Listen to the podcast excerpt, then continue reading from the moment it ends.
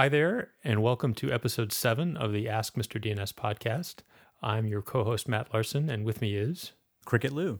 Nice to be here again. It's been several weeks, hasn't it? It's Yeah, it's been it's been several weeks since our last episode, I believe. It has. I wonder if our listeners, all ten of them, have given up hope. Are they pining away, wondering when their next installment will come? Well, I have had people ask me. Oh, good, good. Well, that's that's great to hear. And uh, I had uh, uh, Kent, I think I mentioned this to you in email, I had Kent from Boeing uh, collar me the last time I was up in Bellevue and say, hey, I, I've, I've really enjoyed the podcast. So it's always always nice to get uh, that kind of feedback. Yeah, especially feedback from people who aren't our immediate coworkers. Yeah, exactly, exactly. You know, the, the, the S Es who give me feedback, they have to say that, right? All right. Well, I think we should open up our mailbag. Somebody was really disappointed that we didn't call it the mailbag last time. Oh, okay. Well, from now on, we'll call it the mailbag, right? The mailbag. All right. So uh, so when we look in the mailbag, uh, we have a question here from someone who identifies himself or herself as only mysteriously J P. Wow. But it could be, could be anybody. It could be. Uh, so J P asks this. Um, he or she said, I need to set up a slash twenty reverse zone. How do I set it up using the minimum? I assume um, he means the minimum number of zones. He says, at this point, I can use a single zone file for the master with multiple origin statements and multiple named.conf entries. This will also require multiple slave conf entries and zone files. Is there a way to summarize this with classful, as with classful subnets? He said, I've seen methods using slash twenty-four to slash thirty-one net masks, but those don't seem to adapt. So that that's his question. He's talking about R F C uh, twenty-one thirty-seven. Right? That's right. That's right. The uh, the technique that I believe was originally uh, Glenn Hermansfeld's. He was at Caltech. Right, and that's so. Just to explain that technique, which is uh, not answering the question. So here we are, off in our usual style, uh, but. Uh, in R F C twenty-one thirty-seven, also known as classless in-addr delegation, in-addr.arpa delegation, uh, the technique is, what if you have a chunk of address space that is smaller than a slash twenty-four, or what in the good old days we used to call a class, class C, uh, and then when we think of that from a netmask perspective, it's twenty-four bits, a slash twenty-four.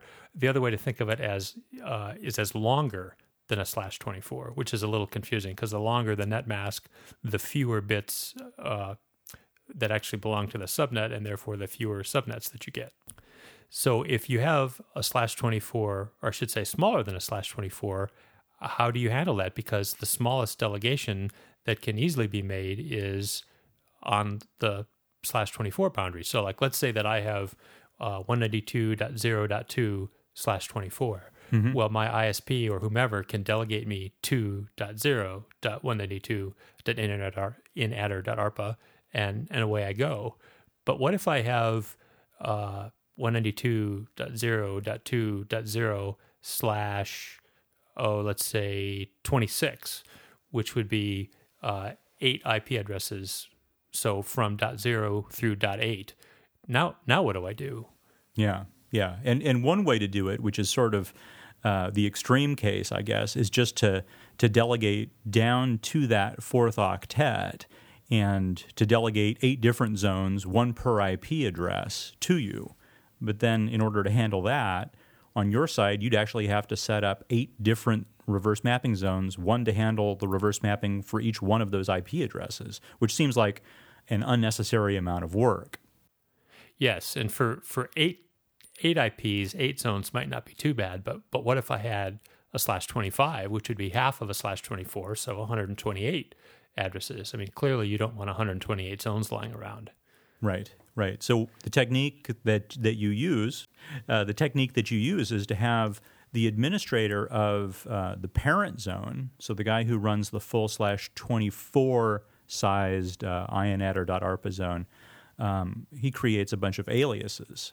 So, for example, to, to go back to, to Matt's network, he'd create aliases for the zero address and the one address and the two address, all the way up to the seven address. And uh, those aliases would point to a zone that was under Matt's control. So, uh, you know, I don't don't know if you want me to reveal this, but uh, Matt runs kaler larson dot org. Um, if I were managing the parent zone, I could create an alias that pointed uh, zero dot the rest of the reverse mapping zone to zero dot kaler larson dot org, and then Matt could add a pointer record to that zone. Um, when somebody tried to do the reverse mapping, they'd get to the name servers that were authoritative for the slash twenty-four size reverse mapping zone and find that that, in fact, was an alias, and then they would go looking for the pointer record attached to zero dot kaler larson dot org. Right, which seems kind of weird to have uh, a P T R record in a forward zone, but all that matters is that it's somewhere and that the place where a resolver is actually looking for it, it either has to find the P T R record, or in the case of this technique, it finds an alias, it finds a C name, and the C name can send it anywhere, including uh, a forward zone. And as long as that C name terminates where there is a P T R record, everything works great. Right. And it's probably worth pointing out that name servers don't even really know what a forward mapping zone or a reverse mapping zone is, right? What they know is um, I have a query of uh, such and such type and such and such a class, and uh, they know how to find their way to the authoritative name servers that contain the domain name in question and get the answer. But this whole forward mapping, reverse mapping thing, that's really more a resolver's business. Yeah, it's just a convention that we've created, and because everybody agrees on the rules of the convention, it all works out. Right. So so the name server has no uh, restriction against adding a, a pointer record to what we might think of as a forward mapping zone, or for that matter, adding an address record to what we might think of as a reverse mapping zone. Yes, you could name your computer uh, one dot two dot zero dot one ninety-two dot in addr dot arpa, but that would probably be a dumb name for a computer. So I guess the next question is, how how does this technique, uh, this R F C twenty-three seventeen technique, apply to J P's question and the issue of dealing with um, a reverse mapping zone, or at least a, a network that you want to set up reverse mapping for that's larger than a slash twenty-four?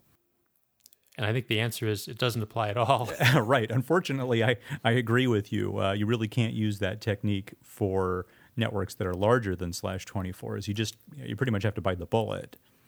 Right. And so let's, for, for those of our listeners who may not be familiar with this uh, classless in addr dot arpa notation and, and using slash notation, and I know that I have to think about it if it's an odd netmask.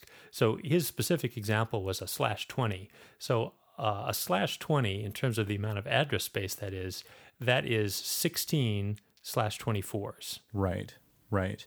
And so he wants so, to he wants to avoid creating sixteen uh, reverse mapping zones that look like uh, uh, z dot y dot x dot in addr dot arpa. Right, and I think he's wondering, is there any way to do this well with, with fewer than sixteen zones? And, and and let's talk about one way that you could do it, maybe, that I think is ultimately not going to work. Mm-hmm. And and that would be, uh, so I think we're going to have to give this uh, network uh, a number, or it's going to make ourselves crazy. So let's say okay. that that uh, he's got one ninety-two dot zero dot zero slash twenty. So he would have uh, one ninety-two dot zero dot zero, one ninety-two dot zero dot one, et cetera, all the way up through uh, one ninety-two dot zero dot sixteen. Uh, fifteen. fifteen, right, fifteen. Okay. So his parent is going to be authoritative for zero dot one ninety-two dot in addr dot arpa. And his parent is going to want to delegate zero dot zero dot one ninety-two dot in addr dot arpa to his name servers, one dot zero dot one ninety-two dot in addr dot arpa, and so on.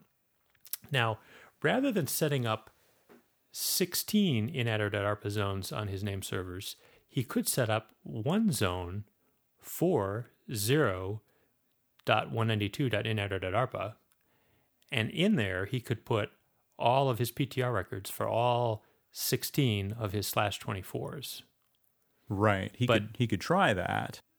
He could try it, but it would be it would be weird, because what we'd have is his parent is authoritative for zero dot one ninety-two dot in addr dot arpa, and it delegates, let's say, one dot zero dot one ninety-two.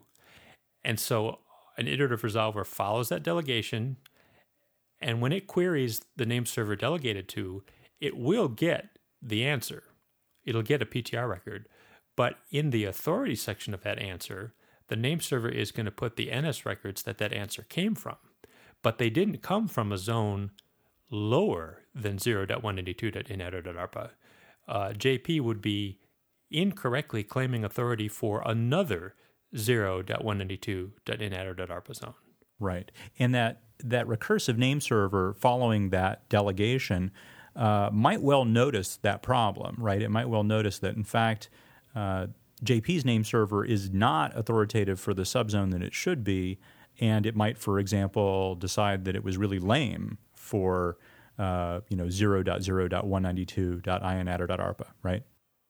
Absolutely, because if you're following a referral, you expect the zone that you reach by following the referral to be uh, deeper in the tree than the zone that gave you the referral. And if you find a zone that is equal to or above, then something is wrong. Yeah, and you could even imagine another type of hypothetical failure. Uh, imagine a name server implementation that wasn't sort of sufficiently skeptical Uh, about following delegation to what turns out to be an authoritative name server for the same zone as the parent. It, it might actually overwrite its copies of the zero dot one ninety-two dot in addr dot arpa N S records with the ones from J P's name servers and just continually go back to J P's name servers to reverse map anything under zero dot one ninety-two dot in addr dot arpa. But J P's name servers only know about uh, a slash twenty portion of that reverse mapping zone, not the whole thing. So if you were asking about, say, uh, sixteen or twenty-three dot zero dot one ninety-two dot in addr dot arpa, J P's name servers presumably wouldn't be able to tell you anything. So you'd be effectively right. blind to that.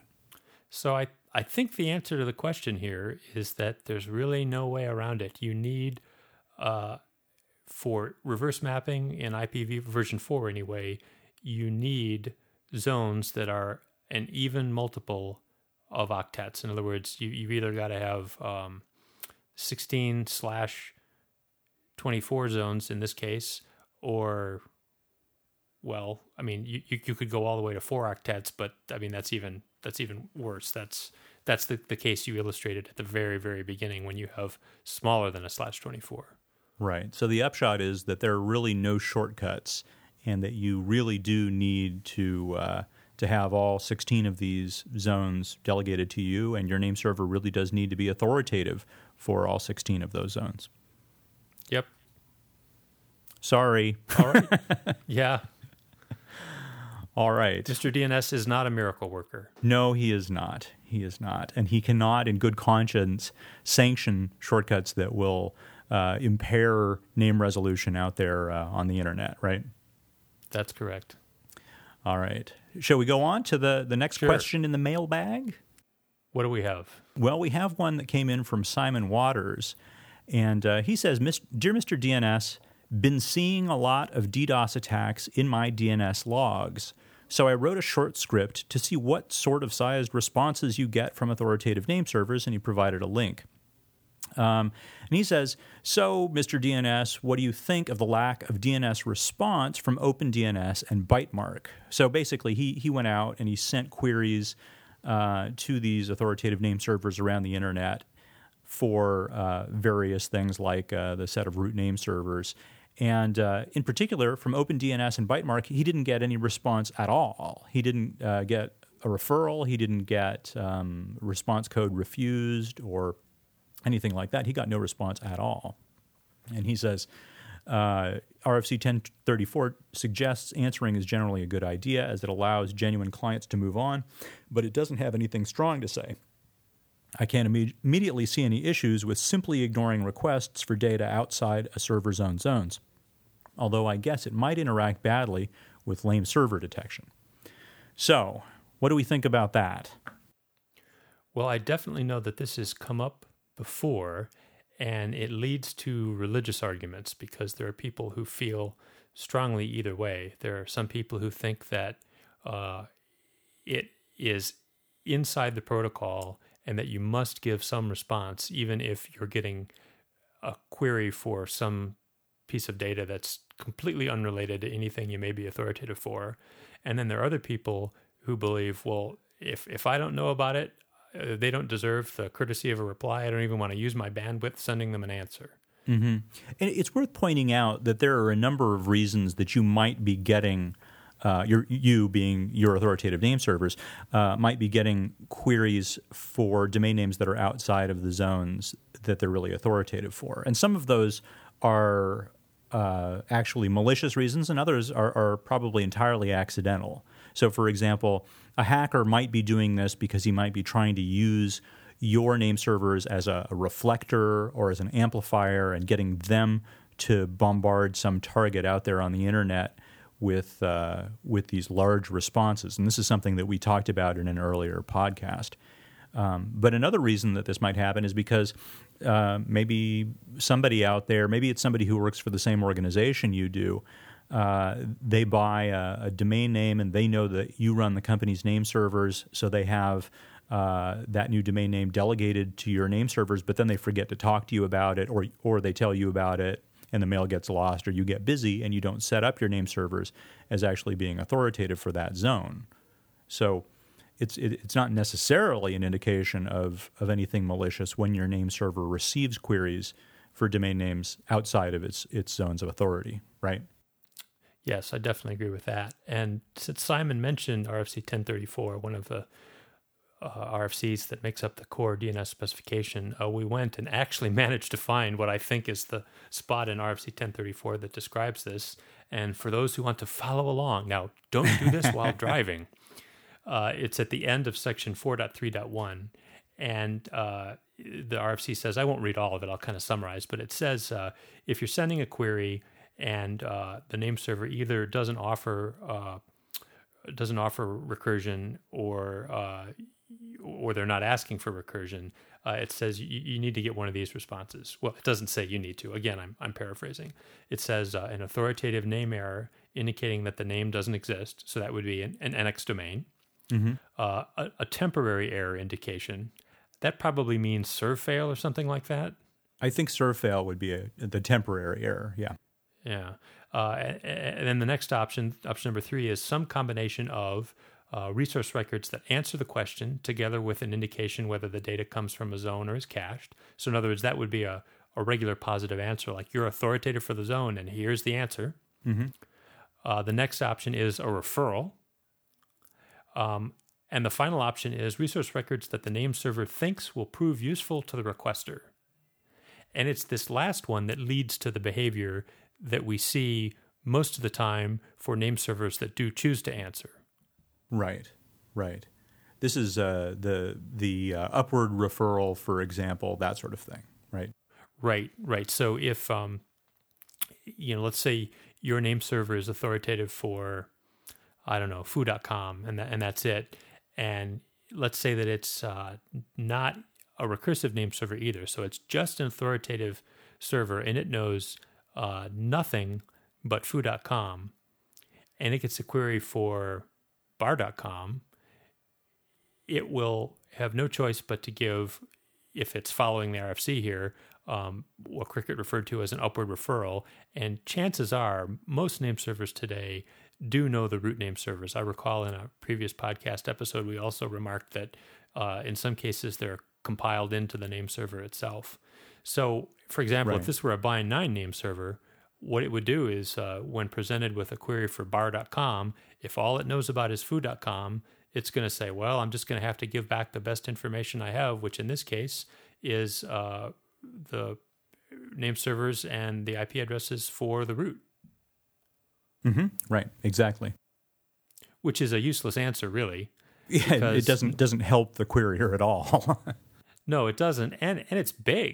It's like five hundred bytes, I think. Yeah, I, I remember. I remember doing some some uh, initial tests and finding out that it gives you about seven x amplification. So you know the query is about forty bytes long. But I think it's about three hundred bytes, uh, or it was about three hundred bytes when I just happened to to send that query. But I think it varies as well.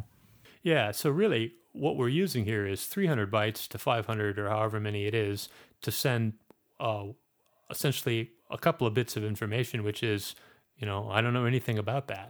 Yeah, exactly.